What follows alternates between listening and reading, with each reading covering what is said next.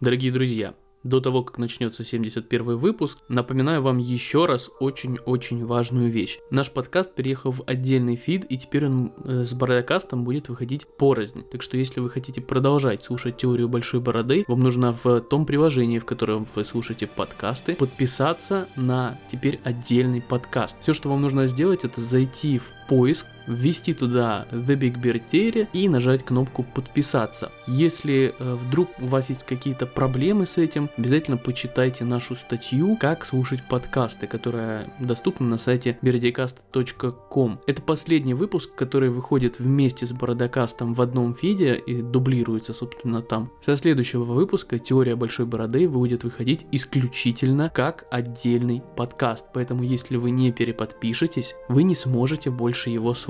Так что если вы до сих пор этого не сделали, то очень важно, чтобы вы сейчас прекратили слушать это в основном фиде, переподписались на отдельный и уже там слушали подкаст. Ну а теперь переходим к выпуску.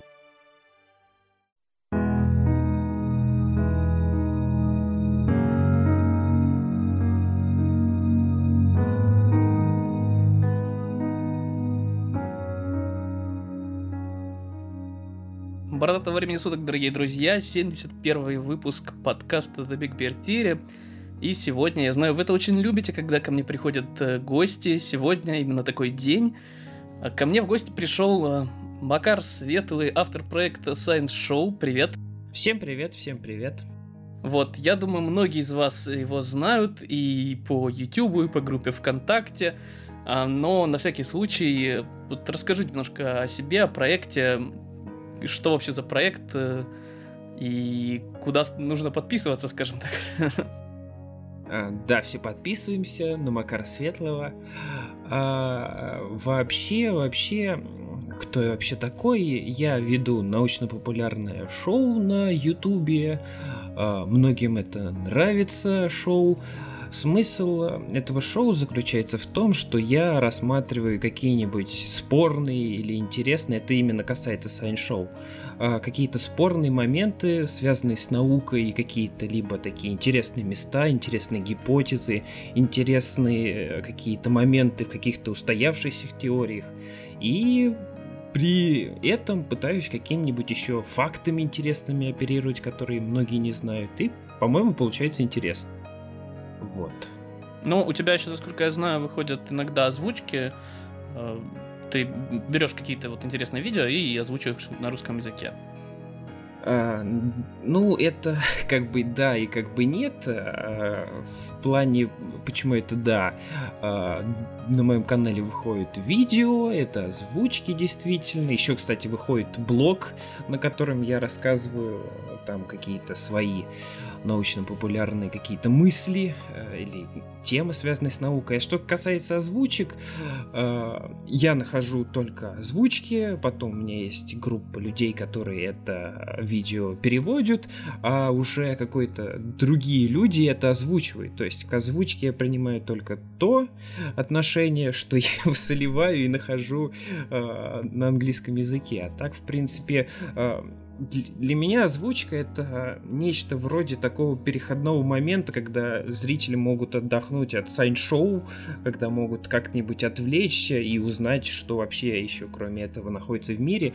А, Причем еще есть некоторые видеоролики, которые необходимы для там, понимания каких-то моментов, э, которые у меня, возможно, возникнут в ролике. Например, э, есть ряд видео, которые про неевклидову геометрию э, у меня есть.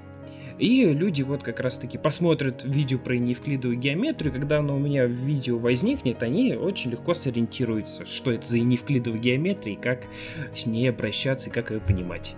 Вот как-то так. Много, наверное, наговорил. Да нет, нормально. Э, в принципе, кстати, вот такие отсылочки делать к предыдущим, ну, если ты сделал уже какой-то кусочек контента, вот, например, про неевклидовую геометрию, и в следующем видео просто говоришь, если вы не знаете, что это такое, вот пойдите посмотрите. Тоже, кстати, удобно с точки зрения как э, создателя контента, так и с точки зрения потребителя контента, потому что, ну, это как э, ссылки в, в книжке, иногда удобно. Собственно, расскажи, как вообще пришел к жизни такой, к популяризации науки? Почему вдруг решил сделать проект?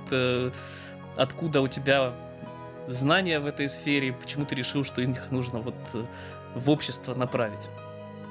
Сколько много сразу интересных вопросов. А, ну, начнем с вопроса, почему я докатился до жизни такой. А, в какой-то момент, когда я смотрел YouTube, а, я достаточно много смотрю YouTube, а, смотрел, смотрел и вдруг понял, что у нас мало людей, которые рассказывают про какие-то именно научно-популярные темы. К тому моменту я не смотрел вообще английский YouTube потому что я как-то и не задумывался. я, конечно, понимал, что YouTube это американская платформа, но как-то не задумывался, что э, дум, э, делают там англоязычные наши коллеги. Вот. Э, начал выходить интересные ролики э, про философию, например, я натыкался много, про еще какие-нибудь темы, но именно, именно естественно-математические научно-популярные ролики, их не было. Переломным моментом, я прекрасно помню, когда я понял, что все, надо идти и записывать ролики, это было сейчас э, такая барабанная дробь, видео Андрея Нефедова, а, кто бы мог подумать. И называлось оно Нефедов плюс, если я не ошибаюсь, а, где он какую-то там ерунду рассказывал про э, электрический стул. Но это там так все было, э, как некоторая историческая справка, и он там пытался некоторые такие научные факты там дать. Э, и я подумал, ну раз вот такой вот человек с такой огромной аудиторией, который ориентирован даже на школьников, выпускает такие видео, значит вот я тоже должен. И, собственно говоря, начал этим заниматься. И постепенно, постепенно, постепенно набирал аудиторию и постепенно-постепенно изменял какие-нибудь э, форматы, там пытался какие-нибудь интересные спорные моменты находить. Чем более спорные, тем более интересно, по моему мнению. Э, вот. Ну и, собственно говоря, таким вот образом. Вдохновлялся я в первую очередь, когда это делал, именно э, российскими видеоблогерами, больше как бы никем. Я вдохновлялся людьми, которые не занимаются научной популяризацией. Я просто взял видение некоторых моментов. Это там Ликея некоторые моменты взял, там, с того же Акра, который вот нарезал э, ролики кусками. И в целом вот получилось нечто вроде интересно, я не знаю. Вот. А, собственно, да, след... коль мы уже побили его на части, а, а, а какой у тебя научный бэкграунд, так скажем? А, на самом деле я не люблю э, говорить на эту тему. По какой причине? Э, я не показываю лицо в своих видео. Это не из-за того, что у меня нет камеры. У меня есть камера, но это принципиальная позиция. Э, и как это связано, собственно говоря, с моим бэкграундом? Дело в том, что когда делишься какой-то информацией, то тебя, на тебя всегда смотрят. Типа, парень, а Почему ты мне эту информацию говоришь? Кто ты такой, чтобы я тебе смог доверять? Но при этом, когда такие вопросы задаются, при этом не рассматривается сама по себе информация. Это очень печально. А, а если рассматривать просто саму информацию, без человека, который тебе ее дает, вот это, по моему мнению, самое важное. То есть я попытался под, построить свой канал как просто источник интересной информации. При этом не оговаривать, что я там, например, преподаватель физики. Хотя вот у меня всплывает в блогах это иногда, что я там преподаю физику в университете, но при этом э, э, я в сайн-шоу именно в самих как бы стараюсь от этого максимально отрываться. Я просто хочу давать информацию научно-популярную, чтобы человек посмотрел ее без отрыва, кто это говорит, и потом ее восприня... Э, чтобы ее восприняли. И вот как бы поэтому я пытаюсь максимально не говорить, откуда у меня такой бэкграунд. Ну, раз я уже сказал, я преподаватель физики в университете. Вот. Я понял. Ты знаешь, э, если ты не любишь показывать свое лицо, подкасты идеальное место, куда приходить. Потому что здесь исключительно аудио, режим и все такое. Ну, я, собственно, вопрос-то задавал не, потому, что, знаешь, это ты, ты кто такой вообще. вот. Мне было интересно узнать скорее, ну, почему, почему именно точные науки, почему именно физика, математика, а не, например, даже философия, которую сегодня упоминали, это еще какое-то со школы увлечение или все-таки был какой-то вот э, момент, который... Ну вот, э, мы сейчас обсудили переломный момент, когда ты начал снимать видео, а есть что-то, что склонило тебя именно в сторону точных наук, или же все-таки такой какой-то естественный процесс, который вот так получилось? Сколько я себя помню, мне всегда нравилась э, там, математика, потом, собственно говоря, физика. Сам вот этот вот процесс э, меня всегда восхищал, что мир подчиняется определенным математическим законам, математическим каким-то следствиям из э, тех или иных законов, и все это так удивительно складывается, и, я говорю, меня это восхищало еще со школьных лет, я просто это видел и не понимал, почему многие этим не восхищаются, э, и просто в том числе, почему я делаю видео, это потому, что я хочу поделиться этим восхищением с другими людьми, и чтобы они прочувствовали, как восхищаюсь я. Вот как-то так. Ну, в принципе, да, я понимаю, что вопрос скорее, знаешь, такой философский, и давайте поразмышляем, а зачем вообще это нужно. вот, э, и, в принципе, ты знаешь, кстати, я вот тоже, я часто в своих выпусках говорю, что лично меня в этом плане, вот в популяризации науки и вообще вот чтобы популяризировать науку, тебе, естественно, нужно хотя бы следить за новостями, следить за тем, что происходит в научном мире. И вот как-то после школы вот, и после университета возникает такое ощущение, что когда тебе все так складно рассказывают, а, что вроде как науке все известно. И вот у нас есть четкие знания, мы их получили, и дальше мы у тебя строим модель мира у себя в голове вокруг вот этих знаний. Но на самом деле, когда ты за этим непосредственно следишь, э, ты понимаешь, что вот есть еще, причем абсолютно немало белых пятен на карте знаний человека, и они заполняются вот прямо сейчас на наших глазах. Поэтому, мне кажется, э, пытаться быть э, в одном времени с наукой, это очень круто, потому что ты осознаешь, что есть еще куча неизведанного, и вот оно прямо сейчас а, превращается из неизведанного в изученное. Поэтому, ну вот, я со своей точки зрения, мне кажется, что следить за наукой в первую очередь интересно и поэтому именно вот эта вот сенсация, когда ты понимаешь, что не просто кто-то что-то когда-то узнал, а вот кто-то что-то узнал сейчас, и он живет сейчас, и ты можешь э, пойти почитать то, что он написал, он написал это реально вот там только что. Вот, вот как-то так. Причем э, еще я сделал несколько видеороликов, которые посвящены так называемым 7 э, задач тысячелетия. Конечно, не все их разобрал, к своему сожалению, но, возможно, еще разберу. Э, разобрал всего две. Это уравнение на вес Токса и гипотезу Римана. А, и вот сам вот этот вот процесс, когда рассматривается какая-нибудь сложная такая гипотеза или сложное уравнение, это тоже так э, завораживает. Э, там рассказывается, какое огромное количество людей пытались его решить, какие там спорные моменты, там, а зачем это надо, и это также восхищает и удивляет опять-таки, по крайней мере, меня, но именно поэтому я делаю ролики, чтобы это восхитило и других, и, судя по комментариям, это не только меня восхищает. Ну да, несем свет в массы в, каком-то в каком-то смысле. Ну, собственно, давай переходить потихоньку к нашей основной сегодняшней теме. Я ее очень давно хотел обсудить, все никак э, не собирался. Собирался, собирался, собирался, и вот наконец только сейчас собрался.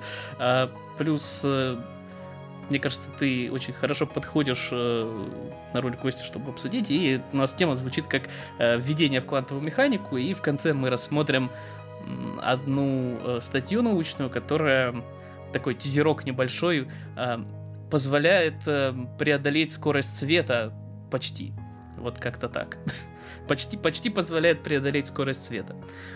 Так что затравочка у нас есть. Ну, собственно, давай немножко о квантовой механике. Наверное, начнем с определения вообще, что такое квантовая механика и небольшой такой исторический экскурс, потому что началась она совсем недавно. Э, ну, в принципе, да, квантовая механика началась э, совсем недавно, э, там, около ста лет назад. Если, например, сравнить с обычной механикой, которая началась до нашей эры, то разной, разность времени прям существенная.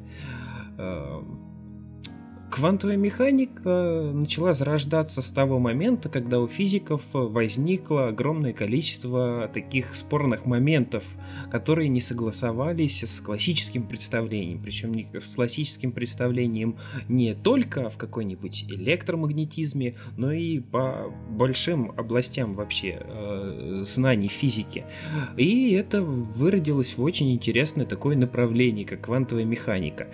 Э, ну, не вдаваясь в какие-нибудь точные эффекты и точные моменты, э, нужно сказать, что, например, люди не стали точно понимать, каким образом происходит процесс э, излучения тела энергии вот в пространстве. То есть тело, когда нагрето, и оно излучает в пространство энергию. Люди точно не стали понимать, каким образом вообще этот процесс проходит на более сложном уровне. Или там, например, э, есть такой эффект, как фотоэффект э, смысл его примерно в том, что там выделяется фототок, это на какой-то материал металл, э, светит свет, и из него вылетают электроны каким-то чудесным образом, и причем там с определенными законами. Ну, и вообще их перечислять на самом деле можно очень много всевозможных этих эффектов. Я сейчас вклинюсь, извини, э, по поводу фотоэффекта, интересный тоже интересный факт про него, что многие думают, что Альберт Эйнштейн Нобелевскую премию получил за теорию относительности, но это совсем не так. Э, Нобелевскую премию получил Альберт Эйнштейн за фотоэффект именно. Но это так, это вот такая вставочка информативная. Да, за объяснение фотоэффекта. А, но, говорю, огромное количество всевозможных спорных моментов э, было, и надо было их каким-то либо образом структурировать, и надо было понять, э, зачем стоит вот это вот. А идея, которая была э, выдвинута выдающимся физиком Максом Планком, он сказал, что просто энергия дискретна. Что это значит? это значит, что энергия выделяется определенными порциями, квантами, квантами энергии. И на основании этой простой и на самом деле такой элементарной идеи э, родилась такая огромная область, выдающаяся область, э, которая, э, на первый взгляд, ничего в ней такого обычного нет, ну и что, что энергия там выделяется квантами определенными кусочками, но на самом деле это породило огромный такой пласт выдающихся идей, выдающихся гипотез, на основании которых стало многое понятно. Например, стало понятно, каким образом вообще представляет собой вещество на более низком уровне, а, когда мы говорим о размерах 10 э, в минус 10, то есть это единица, деленная на единицу и 10 нулей и так далее. Ну, все вот эти вот моменты, которые связаны были, они стали проясняться. И когда они, когда начало это проясняться, оказалось, что э, мир, который э, находится именно на квантовом уровне, на порядком 10 минус 9, 10 минус 10, э, он удивителен. Он абсолютно не похож на тот мир, в котором мы живем, в котором мы себе представляем и можем представлять в принципе. И это опять-таки удивительно. Ну да, на самом деле эм, ну, по крайней мере, мне когда в университете объясняли квантовую механику, а, ну, тоже на одной из первых лекций нам сказали, ребята, короче, вот все, что вы знаете о мире, вот вам нужно это сейчас просто перестать связывать э, с тем, что мы будем сейчас разбирать, потому что э, квантовый мир, он крайне неинтуитивен, и найти какие-то аналогии в реальном мире для того, чтобы построить у себя в голове модель квантового мира, очень и очень сложно, и, как правило, ну, естественно, естественно для человека, чтобы использовать какие-то уже свой опыт для построения моделей в голове, вот здесь это очень плохо работает. И в частности поэтому очень, ну, тому же тот же Фейман говорил, что никто на самом деле не понимает э, квантовую механику. Ну, наверное, сейчас это уже не совсем так. То есть есть люди, которые достаточно хорошо ее понимают, но тем не менее, мне кажется, э, вот именно проблема понимания всей этой вещи состоит в неинтуитивности. Там ничто не работает так, как мы привыкли это видеть в нашем мезомире, назовем его так. А, я бы еще добавил фразу, которую сказал Ландау, а, когда у него брали интервью. Он сказал, что человеческий гений достиг такого уровня, что он способен понимать вещи, которых он уже не в силах вообразить. Вот да, это, это в принципе, ну, больше к математике, наверное, относится. Ну, не, не больше, он а... говорил о физике. Именно. Нет, я, я понимаю, но имеется в виду математика. Вот этот, этот вот, мне кажется, есть э, что-то математическое в этом, когда ты э, понимаешь вещи, которые не можешь вообразить. Вот это вот такой там, больше теоретический склад ума для этого должен быть. Просто у меня в свое время были большие сложности поначалу, чтобы представить, что происходит, когда все вот эти уравнения Шрёдингера решаешь, боже мой, что это такое вообще? как это? Ну, то есть ну, собственно, знаменитый-то, я думаю, многие о нем знают. Э, да что там многие, я думаю, все о нем знают про кота Шрёдингера, который там мысленный эксперимент, который показывает, что квантовый мир, он никак не сопоставим с реальным, и не стоит искать никаких параллелей. Ну, я думаю, не нужно объяснять, что какой Шрёдингер, что он одновременно жив и мертв, вот э, суперпозиция состояния и все дела так что, еще раз, чтобы, чтобы начать понимать квантовую механику, нужно в первую очередь абстрагироваться от того, что вы уже знаете. И это тот самый, тот самый случай, когда, знаешь, приходишь в университет, и вам говорят, ребята, все, что вы учили в школе, забудьте. Вот это вот, это тот самый случай. Да, еще э, меня восхищает еще одна идея из квантовой механики. Она а, тоже на самом деле такая простая, но очень фундаментальная, и на основании этой простой идеи там вяжутся огромные интересные идеи. А, мысль такая, что если взять электрон, уверен, тоже знает, что все, а, что такое электрон. Если взять электрон и взять какой-то другой электрон, который находится не вот у нас в лаборатории, а где-нибудь, э, не знаю, рядом с Проксима Центаврой, и поймать там электрон, то они абсолютно тождественны между собой. То есть одинаковые как частицы с точки зрения именно как частиц. Э, и что все элементарные частицы между собой, ну, две одинаковые элементарные частицы, они одинаковые, как бы это э, странно не звучало, но это удивительно, потому что на основании этого простой идеи может выстраиваться такие громадные идеи, которые связаны там и с магнетизмом, и с каким-нибудь теорией электричества именно на квантовом уровне. И это вот удивительно, как простая идея может вот вырастать в нечто такое грандиозное в квантовой механике. А квантовой механике это вплошь и рядом можно увидеть.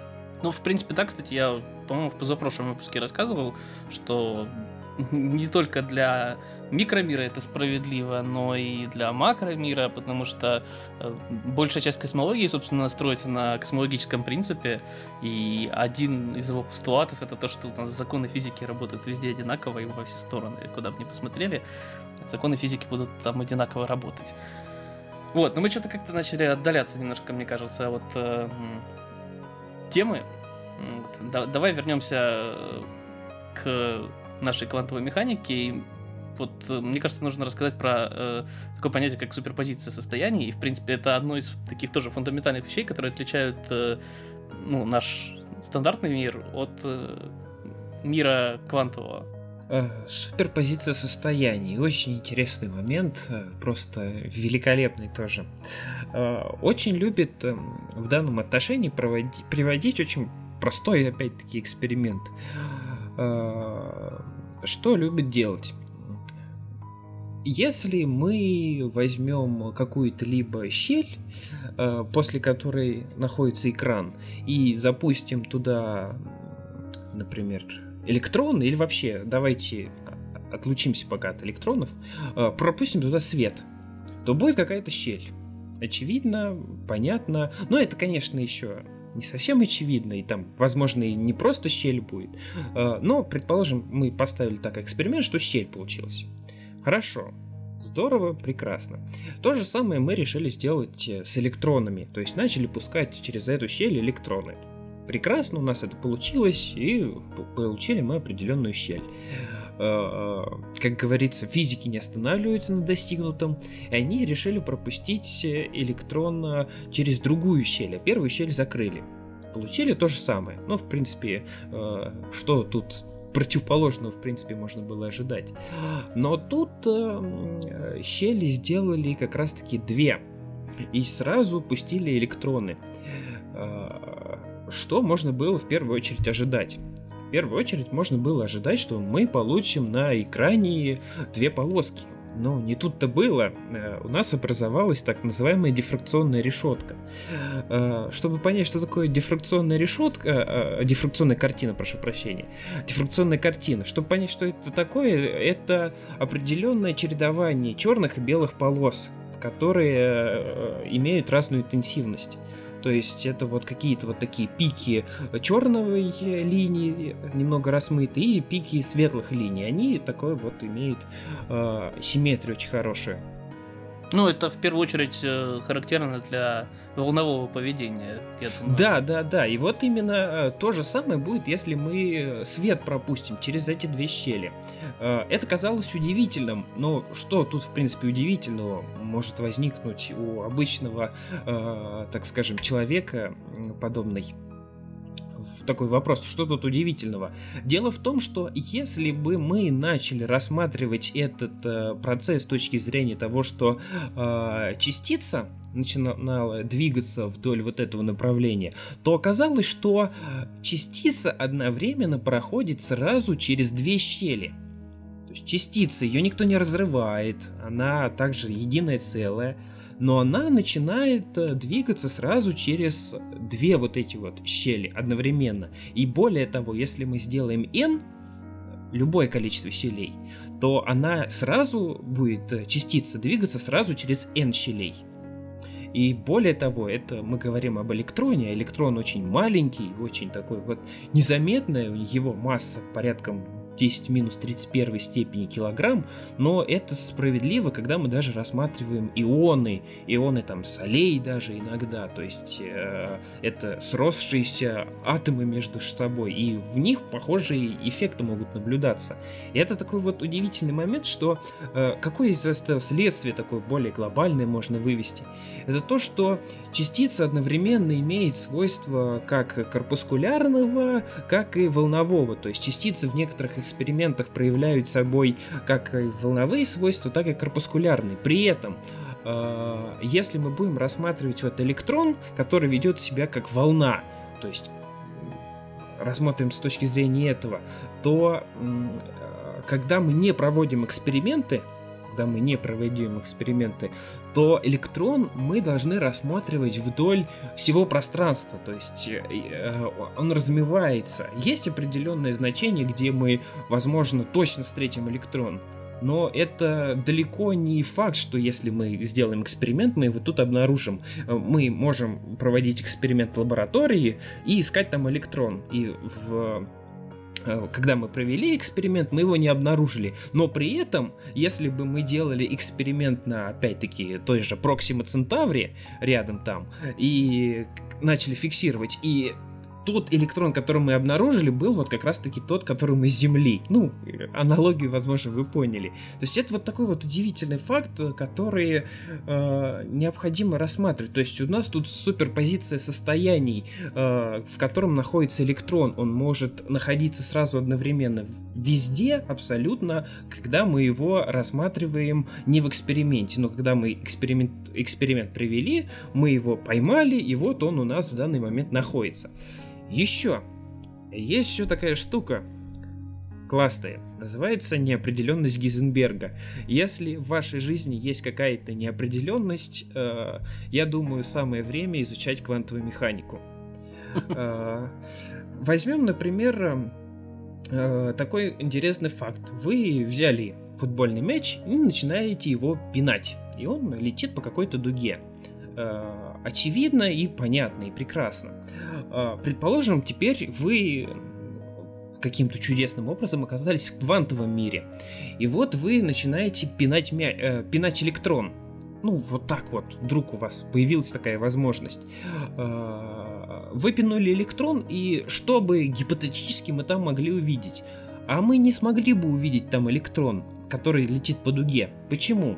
Потому что э, для этого, для того, чтобы видеть электрон по дуге, мы должны знать точное значение его импульса, так скажем, и э, знать э, точные координаты его. Координаты и импульс одновременно. А мы можем, когда смотрим на мяч, это легко определить, в принципе. И с помощью глаз зрительно мы определ... ну, оцениваем его скорость и массу.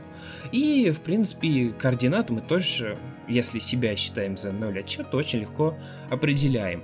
А, но при этом вот э, как раз-таки электрон не может подчиняться такому интересному факту. А, для электрона мы либо точно знаем значение его импульса, но при этом ничего не знаем о его координате, либо точно знаем его координату, но ничего не знаем про импульс. То есть, когда мы поймали электрон, мы точно в этот момент знаем его координат, что он вот точно здесь находится. Но при этом, когда мы его поймали, мы не можем говорить об его э, импульсе. Это принципиально невозможно. Не так, чтобы наши лабораторные данные не такие хорошие, или то, что у нас э, технологии еще до этого не дошли. Нет, именно на фундаментальном, на принципиальном уровне. Это невозможно для квантового мира. А, и то же самое, если мы точно знаем импульс какой-то частицы в системе, мы говорим, вот в этой системе электрон будет иметь импульс там такой-то но при этом мы не знаем, где при этом в данной системе будет находиться э, этот электрон. Он, его значение полностью размыто, о котором мы только сейчас говорили. И это вот неопределенность Гизенберга, за который ему, кстати, дали Нобелевскую премию, это вот выдающийся момент, который э, просто перевернул взгляд на физику, и многие хотели там открещивались от этого всего представления, пытались какие-то интересные э, найти парадоксы, но при этом э, ничего такого не нашли, и это также удивительно, и сейчас мы этим э, неопределенностью Гизенберга постоянно пользуемся. Ну, ты знаешь, э, да, вот, кстати, просто я пытаюсь чуть более дать эм, пищу для размышлений. Мне кажется, очень хорошо это, представить себе, что такое принцип неопределенности Гизенберга, э, можно с помощью фотографии. А вот э, если мы представим, что мы фотографируем машину на ходу, и мы выставляем выдержку. Если мы выставим очень короткую выдержку, то мы, у нас машина будет очень четкая. То есть мы сможем четко определить ее позицию на фотографии, но при этом, э, глядя просто на фотографию, мы не будем знать ее скорости. Если мы выставим вытяжку, э, вытяжку, выдержку побольше, то у нас получится фотография размытая, соответственно, мы меньше сможем знать о позиции машины, то есть когда мы смотрим на фотографию, мы не совсем понимаем, она э, либо в одной точке, либо в другой, потому что фотография, по фотографии она размыта. Но, э, тем не менее, если мы знаем выдержку и, и видим вот эту вот размытость, мы можем лучше представлять себе скорость. И чем длиннее мы ставим выдержку, тем лучше мы знаем скорость, тем хуже мы знаем позицию машины, и чем меньше, соответственно, мы ставим выдержку, тем лучше мы знаем э, позицию, и тем хуже мы знаем ее скорость. Ну, собственно, импульс и скорость, они в данном случае связаны напрямую.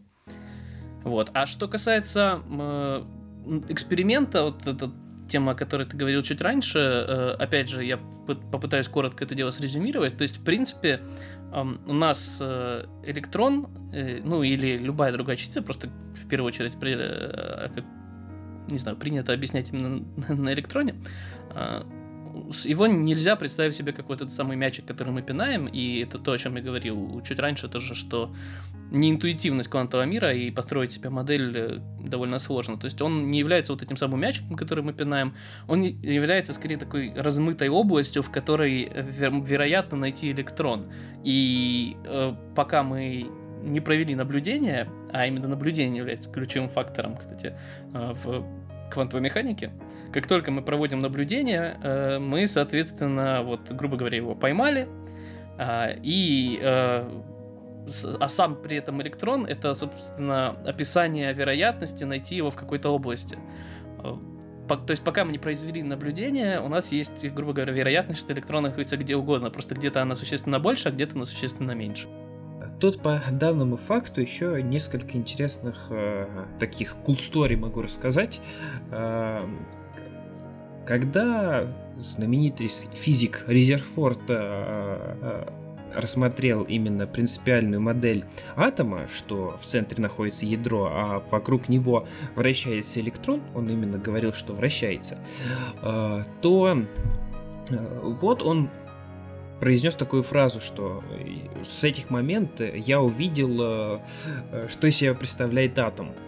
Но при этом, при этом, если мы с точки зрения сегодняшних представлений э, на это посмотрим, то он не увидел атом, он э, понял, где его максимальная вероятность при этом находится, как бы это так странно не звучало, то есть он определил, где у нас максимальная вероятность ядра и где у нас максимальная вероятность так называемых электронных оболочек. И еще один такой интересный факт, э, сейчас для того, чтобы понять, как у нас выглядит то или иной э, кристалл, э, или там тот или иной металл, или вообще любой элемент, который представляет собой определенное э, количество частичек, типа аморфное или там еще какое-нибудь кристаллическое, делают всевозможные такие методы это там электронная микроскопия и рентген-структурный анализ, там куча всяких штук интересных, которые э, там смотришь и говоришь, о, вот, вот тут находится какой-то так ион, или там вот тут, вот тут вот такая кристаллическая структура. Но при этом надо ясно понимать, что э, мы вот это вот все видим, и вот где находится ион по нашему представлению, это там находится его максимальная вероятность нахождения. При этом он может как бы размываться, его максимальная вот вероятность. И вот есть такое понятие, как ионный радиус, то есть радиус иона. Это все э, на самом деле вызвано условностью для того, чтобы э, нам было легче понимать, легче представлять вот это вот э, мир квантовый. На самом деле там все более сложнее, более от этого интереснее, красивее. Э, не так давно была такая вот статья, э, не помню где, э, была сделана фотография атома водорода, когда я услышал от там своих коллег на работе, что а ты видел вот статью котором сделали фотографию атома водорода, я был крайне удивлен, каким образом они фотографию атома водорода, ведь атом водорода, как многие знают, он самый э, маленький по размеру, и как там, в принципе, можно что-то сфотографировать, и там же квантовая неопределенность. Но учитывая, что фотография это фото, фотореалистичная вещь, она требует э, э, ну, потока фотонов проходящих, тут как бы действительно... Да, вот как? Это, это же вот... Меня вот э, крайне удивило. Оказывается, они вот определенными идеями э, сделали так, чтобы вот ядро э, выпускало определенное количество фотонов, и, соответственно, электрон тоже выделял определенное количество фотонов. И вот они рассмотрели, как это все выглядит. Но опять-таки, когда это посмотрите, кстати, он полностью оправдывает там и представление Резерфорда, и представление Шрёдингера, и там все прекрасно, а, но сам факт, мы максимально точно а, поняли, как выглядит в кавычках э, атом водорода, но при этом мы должны ясно и четко себе понимать, что э, и ядро там размыто. Мы не можем точно говорить, где оно. Мы просто определили, э, где его максимальная вероятность, и там же, где его максимальная вероятность у электрона. Кроме того, напоследок еще скажу, а, об этом тоже невозможно не сказать. А, по представлению Резерфорда и электрон имеет отрицательный заряд, и многие, уверен, знают, что электрон имеет отрицательный заряд. Ядро имеет положительный заряд. Вопрос, почему эти две частички не соединяются между собой, ведь плюс и минус, как многие ставят, они притягиваются. Ответ очень прост. Э, если электрон упадет на ядро, то мы точно будем знать его значение э, координаты, и мы по- точно будем знать значение его импульса. А это невозможно, э, потому что это противоречит принципу неопределенности. И именно сама вот эта вот принципиальная основа э, квантовой механики нам задает многие законы, что почему они не соединяются, ведь классическая механика говорит об этом, классическая электродинамика. Но вот именно основываясь на квантовых законах, это не происходит, и весь наш мир строится на вот этом удивительном и выдающемся принципе, принципе неопределенности. Да, ну давай еще коротко пройдемся по, скажем так, математическому представлению того, о чем мы с тобой говорили, а, конкретно о волнах де Бройля и уравнении Шрёдингера. А, Вот, э, собственно, что такое волны Деброля? Давай, коль ты уже взял бразды правления рассказывания. А, а, кстати, уверен, когда студенты э, слышат про уравнение Шрёдингера, они начинают плеваться, и не только плеваться радугой. Э, да. Дергаться глазик точно начинает. Да, да, да, да, да. А, ну, давай начнем, соответственно, с волны Деброля. Идея примерно была такая. Вот мы уже с вами рассмотрели идею о том, что когда электрон или любая другая частица проходит через две щели, э, может образовываться вот э, дифракционная картинка. Э, и все это стало понятно и прекрасно, было проведено огромное количество экспериментов. Но также было проведено огромное количество экспериментов, вывод из которых следовал, что электрон ведет в себя в некоторых экспериментах явно как Э, частица. И это было явно видно, например... Э, ну, в фотоэффекте, например. Фотоэффект, например, да. Э, то же самое было и со светом, например. То, что удивительно. Вот там, например, со светом, опять-таки, свет в некоторых моментах ведет себя как волны, опять-таки, через, когда щели проходят, через две щели явно. И там в некоторых эффектах, опять там, фотоэффект, еще есть там, например, эффект Комптона, так называемый, по рассеянию фотонов где фотоны ведут себя прям явно как частицы. Э, и люди задались вопросом, а вот как так вот в каких-то экспериментах ведет себя как волна, каких-то как частица. И вот э, один выдающийся физик э, сказал, а давайте мы не будем повторять тех ошибок, которые было раньше. Раньше думали, что, ну, многие считали, что э, свет либо волна, либо частица. И выиграла такая идея о том, что э, волна это Ой, свет это волна. И огромное количество экспериментов было, и от идеи, что это частица, полностью ушли.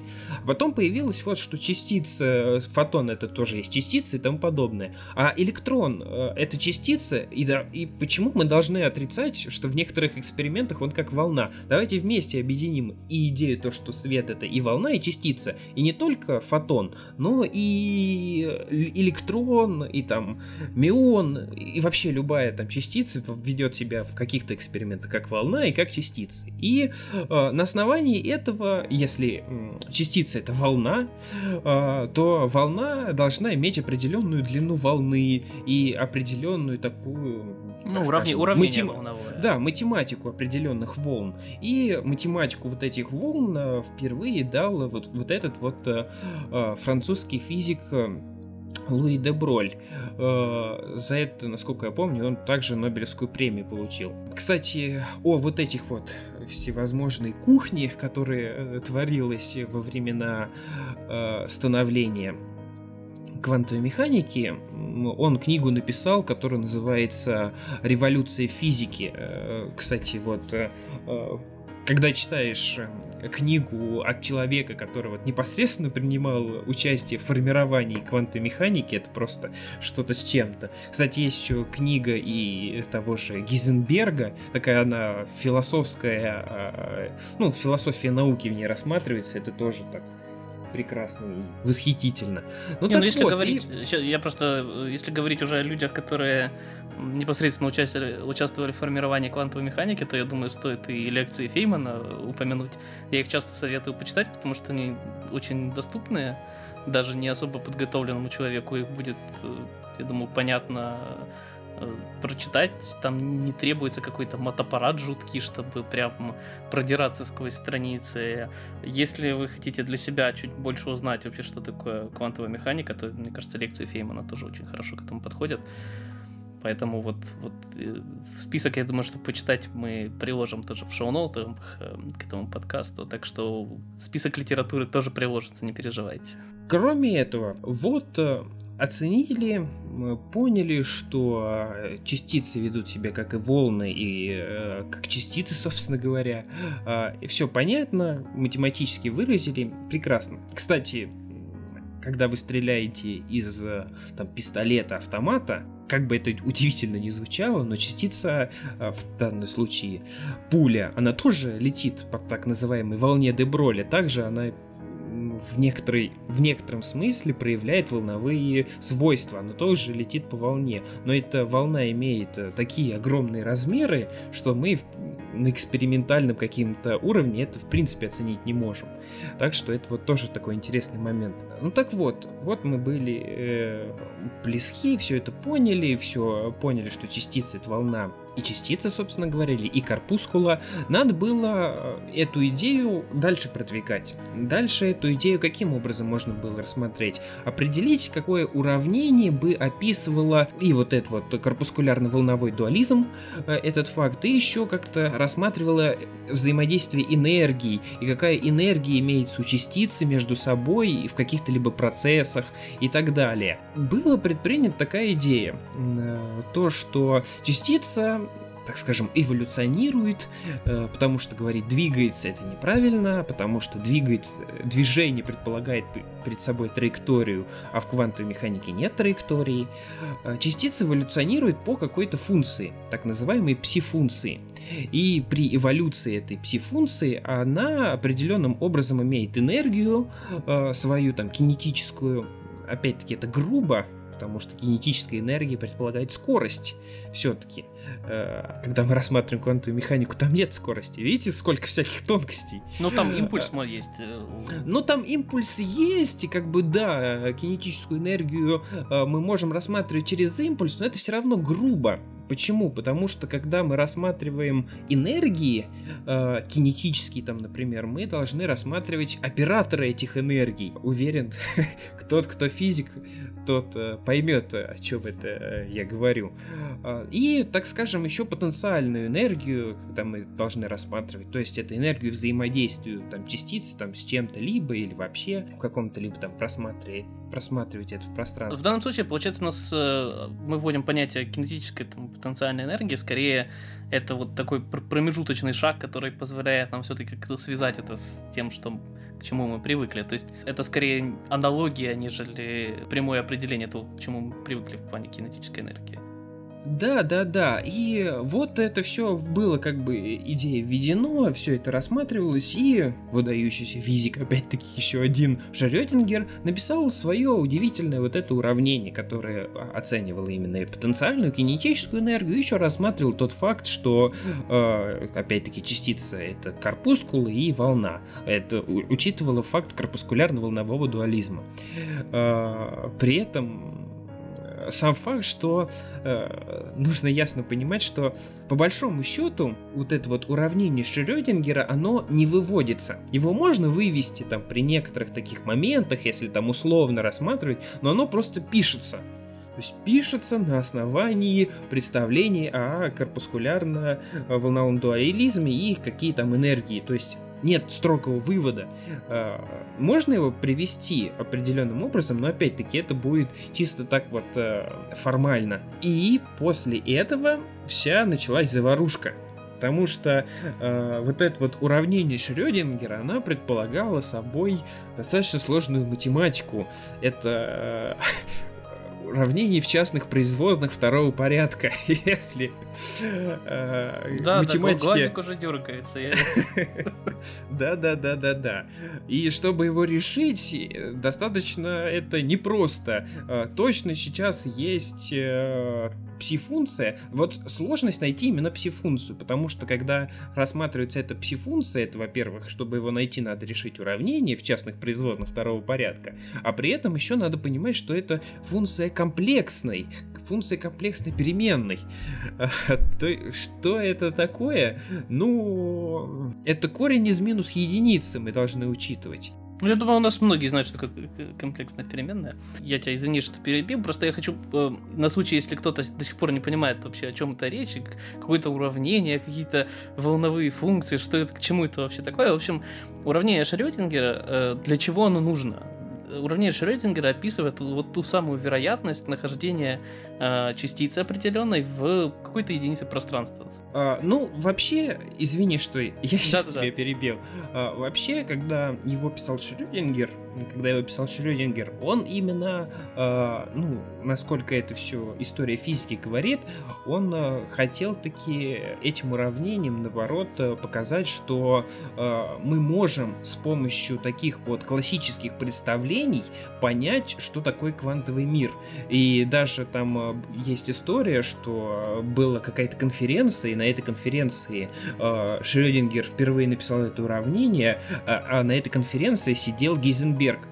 И он поднялся в эту аудиторию и сказал, э, что ничего подобного, когда мы рассматриваем именно квантовый мир, мы должны рассматривать именно с точки зрения определенности, любые приближения именно к классическому виду его погубят и так далее, то его там на смех пустили, потому что в то время э, Шрёдингер имел больше вес, чем э, молодой Гизенберг.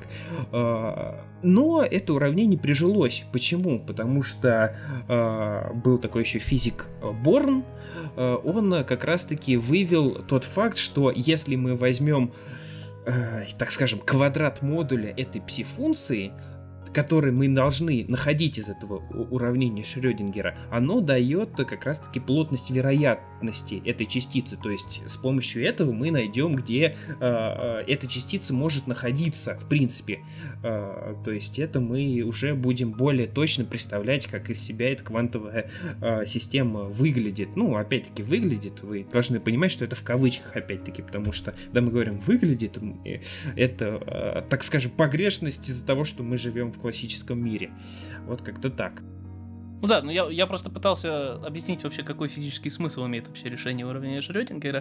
То есть я решаю уравнение Шрёдингера, да я просто пытаюсь это все дело резюмировать, потому что я же говорю, мне кажется, что у многих может немножко расплываться понимание.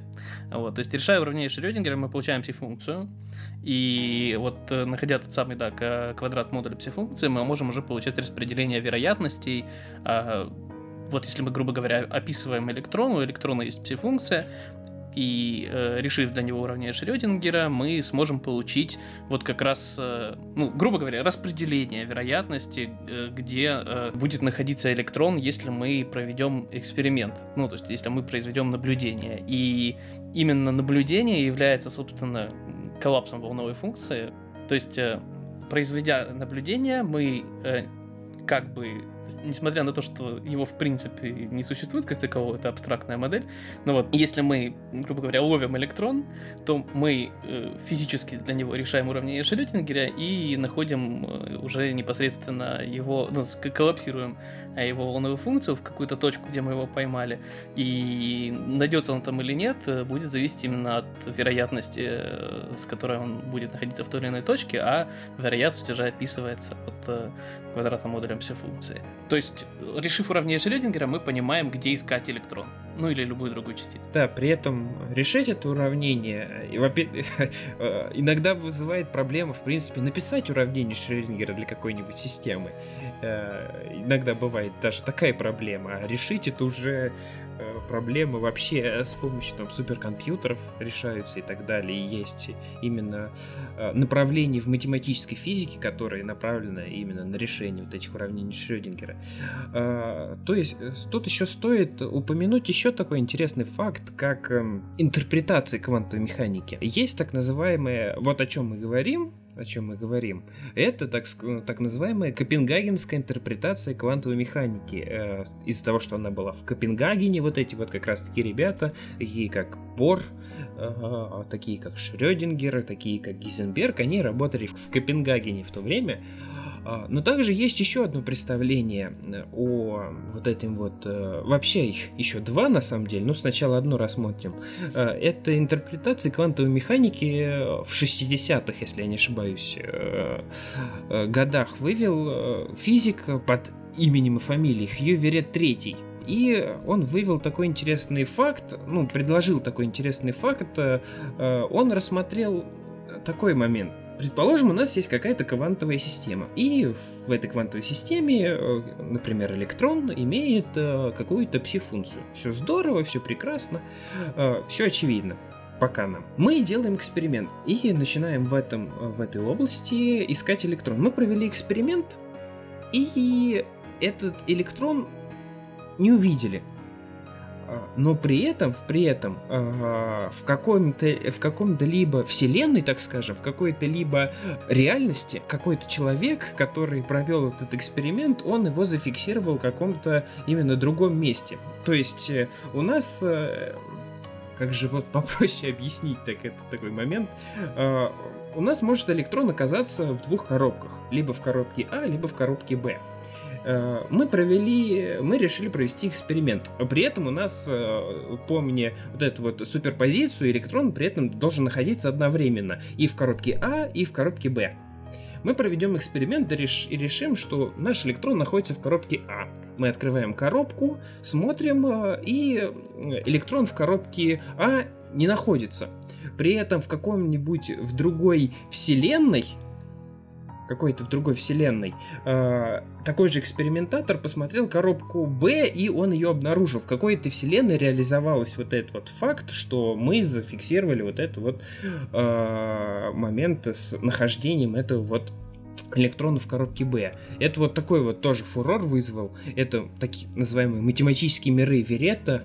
Э, были открыты. И сейчас вот он буквально там в 2000-х годах э, новые интерпретации квантовой механики стала. Э, раньше предполагалось, что они как вот эти вот вселенные, в которых реализуются в те или иные квантовые события, они никак не связаны. А сейчас предложили какую-то такую интерпретацию, в которых эти еще события определенным образом связаны. И там определенная тоже, тоже сложная математика между с ними связана. И это также создает много интересных вещей. Вот как-то так. В общем, да. А, я хотел еще обсудить вот э, ту самую статью, которую э, я в затравочке нашей говорил про то, что можно преодолеть скорость света почти что.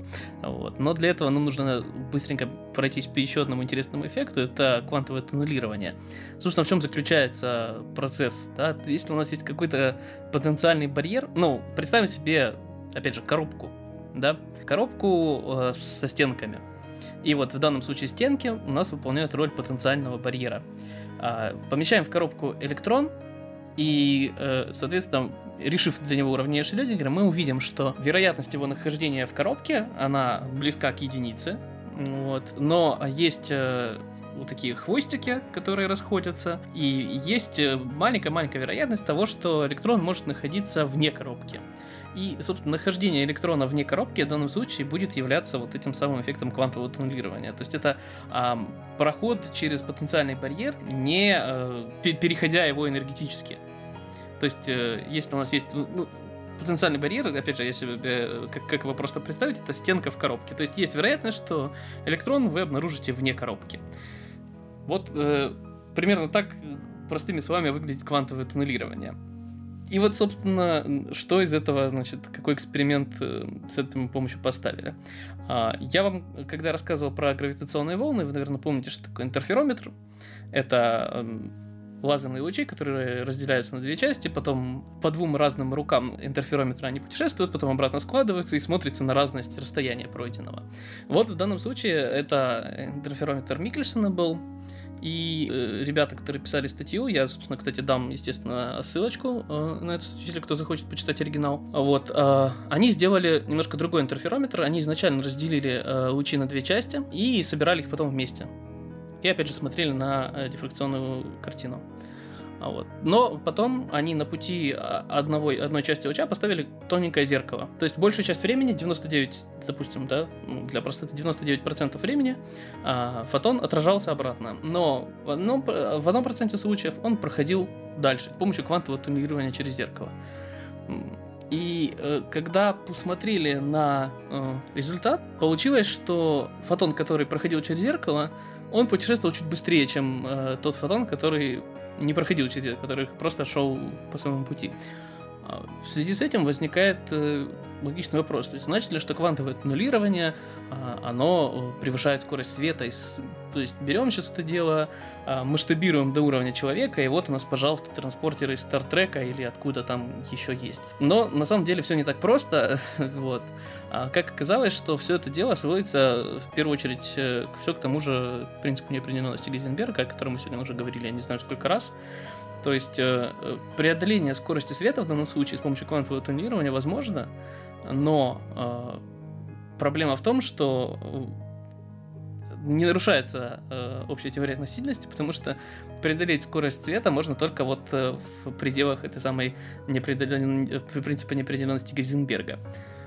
Вот э, как-то так преодоление скорости света, я думаю, не знаю, понятно, непонятно, может тебе что добавить? А, ну, тут еще, кстати, можно такую очень простую аналогию э, привести, опять-таки, с пси-функцией и тому подобное. Предположим, мы также проводим эксперимент, просто очень похожая аналогия, и тоже может показаться, что мы превышаем скорость света, там даже не, ну, не немножко, а там на много-много-много порядков проведем эксперимент и зафиксируем, представим там у нас опять-таки а, коробка, и в этой коробке есть э, только один электрон. Ну, мы так сумели добиться. А, мы его зафиксировали, и вот он в каком-то либо координате там находится. Все прекрасно, все, мы отпускаем этот эксперимент, и он у нас так находится. Потом опять мы эксперимент провели, и э, он там не оказался. Но если бы мы провели эксперимент, э, там, опять-таки, на моей любимой Проксима Центаври, э, этот электрон оказался бы там. Э, почему? Как он отсюда долетел мгновенно, можно сказать, до Проксима Центавры, вот в момент, когда мы проводили эксперимент. Просто из-за того, что он так вот, там псифункция сколлапсировала, то есть он преодолел не только э, вот это вот стенки э, этой коробки, но и также улетел далеко-далеко прочь, и как бы, чтобы переместиться, вот с такое расстояние пролетел. Ну, в принципе, тут нет ничего удивительного, это просто следствие квантовой механики, это сама такая специфика его, то есть тут нет ничего такого, чтобы нарушать нарушала теорию относительности. Ну да, на самом деле, э, на данный момент, э, опять же, возвращаясь к самому началу, когда мы говорили, что есть еще куча белых пятен на карте знаний человечества, в данном случае у нас э, до сих пор нету какой-то универсальной теории, которая бы объединила квантовую механику и общую теорию относительности. Это на самом деле сейчас является большой проблемой для физики, которую, я уверен, когда-нибудь все-таки решат.